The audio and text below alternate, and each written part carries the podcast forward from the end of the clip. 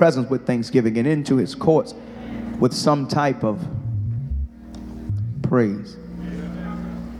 Thank God for Bishop Jones, the angel of this house, who is recovering.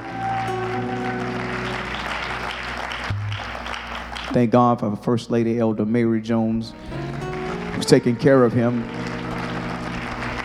Thank God for the choir, the elders, the ministers, the deacons, sound man, cameraman. Thank God for our musicians. Thank God for my wife, my children. I thank God. I thank God for you, Melita.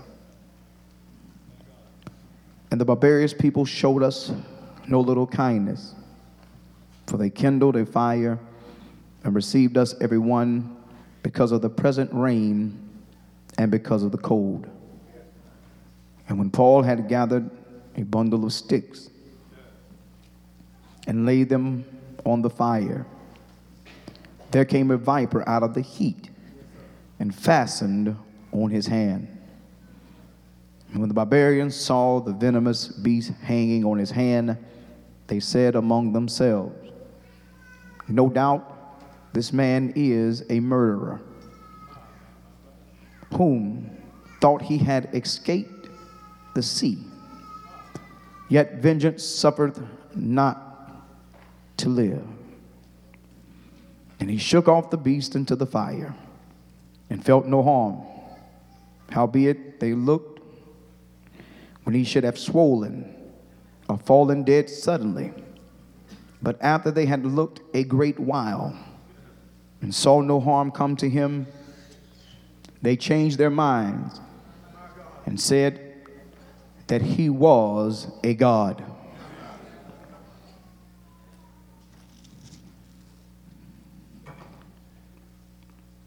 But after they had looked at him a great while and saw no harm come to him, they changed their minds and said that he was a God.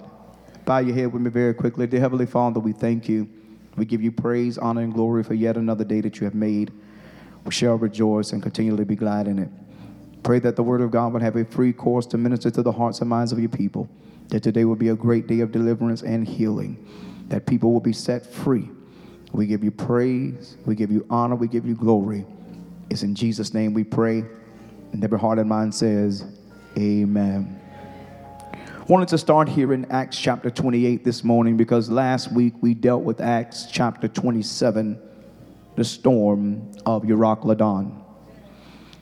We find here that as they have escaped the sea, that the Bible says that they landed on a particular island. It's amazing to me that this Apostle Paul, whom we talked about last week, and we dealt with his history and how God saved him and changed him, and just the different things that the Apostle Paul had to go through simply because he was chosen by God. We found out that the Apostle Paul was an educated man I believe it's Acts chapter 22 or so, you find that Paul was able to speak two languages. Because of that verse that we hear at Philippian, we believe in the power of laying hands. You find in Acts chapter 19 that the Bible say that they would get handkerchiefs from the body of Paul because Paul would work, he would preach, he would sweat, and they would take the handkerchiefs that Paul had sweated in, the garments that he sweated in, and he was so anointed until the sweat from his body was anointed that they didn't even have to need Paul. They just took a clip of his clothes, and when they would pray, pray for somebody, sickness would be healed. Things would happen just because of the anointing that was on Paul's life we find out of all of the anointing that Paul walked in, out of all of the power that he walked in, out of his ability to be able to look a devil in his eyes and cast the devil out, that it did not erase his trouble. We found last week that in Acts chapter 27 that he embarks upon a storm called Euroclydon. And when you read in Acts 27 around verse 44, you find that the Bible says that they all escaped to safe land.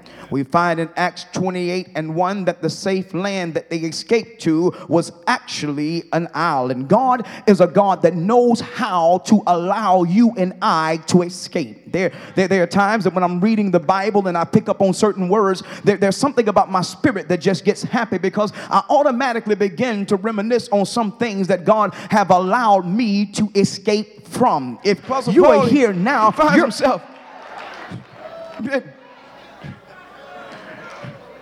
just, just out of the storm. It's, it's like, man, I've been unemployed for a while and I finally get a job and I've been on a job for a few months and then I got a crazy boss.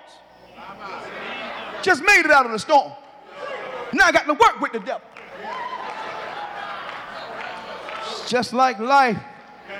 You know, we we we on the same page in here. I'm looking around to make sure I think everybody in here is on the same page. You know, you do know in a in America it's around income tax time. You do you do know that, you know, income tax time. You you happy when you file. They told you what you was gonna get back, unless you ain't getting nothing back. But anytime you get something back, you be a little happy. It might not be what you wanted to be, but it's more than what you had. I, you ain't got to tell me. I know when I see it. I thank you, Jesus. I don't even.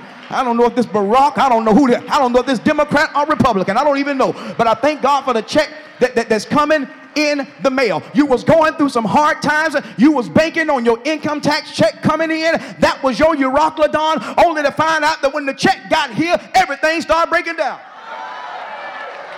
You ever had that happen to you? You got extra money, and the extra money you was going to enjoy, you had to use it on something else.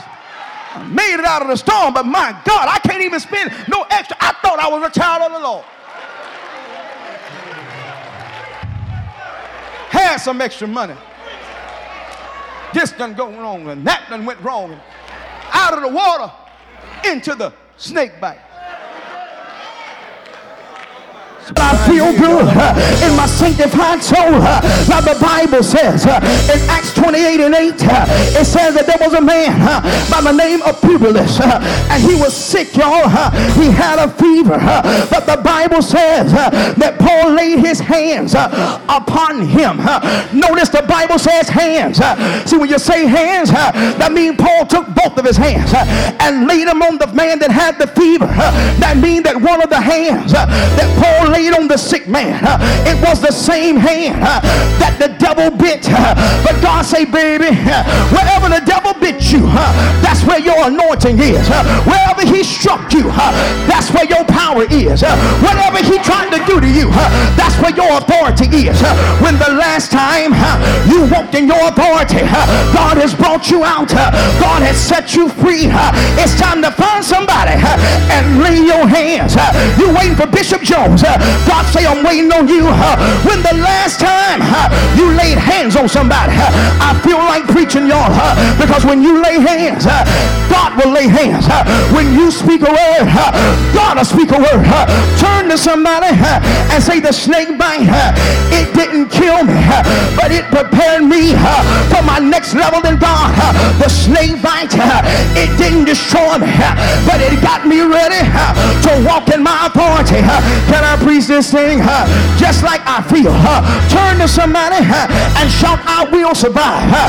Part two, I will survive. Part two, I won't just survive the storm. I'll survive the snake bite. I won't just survive the snake bite.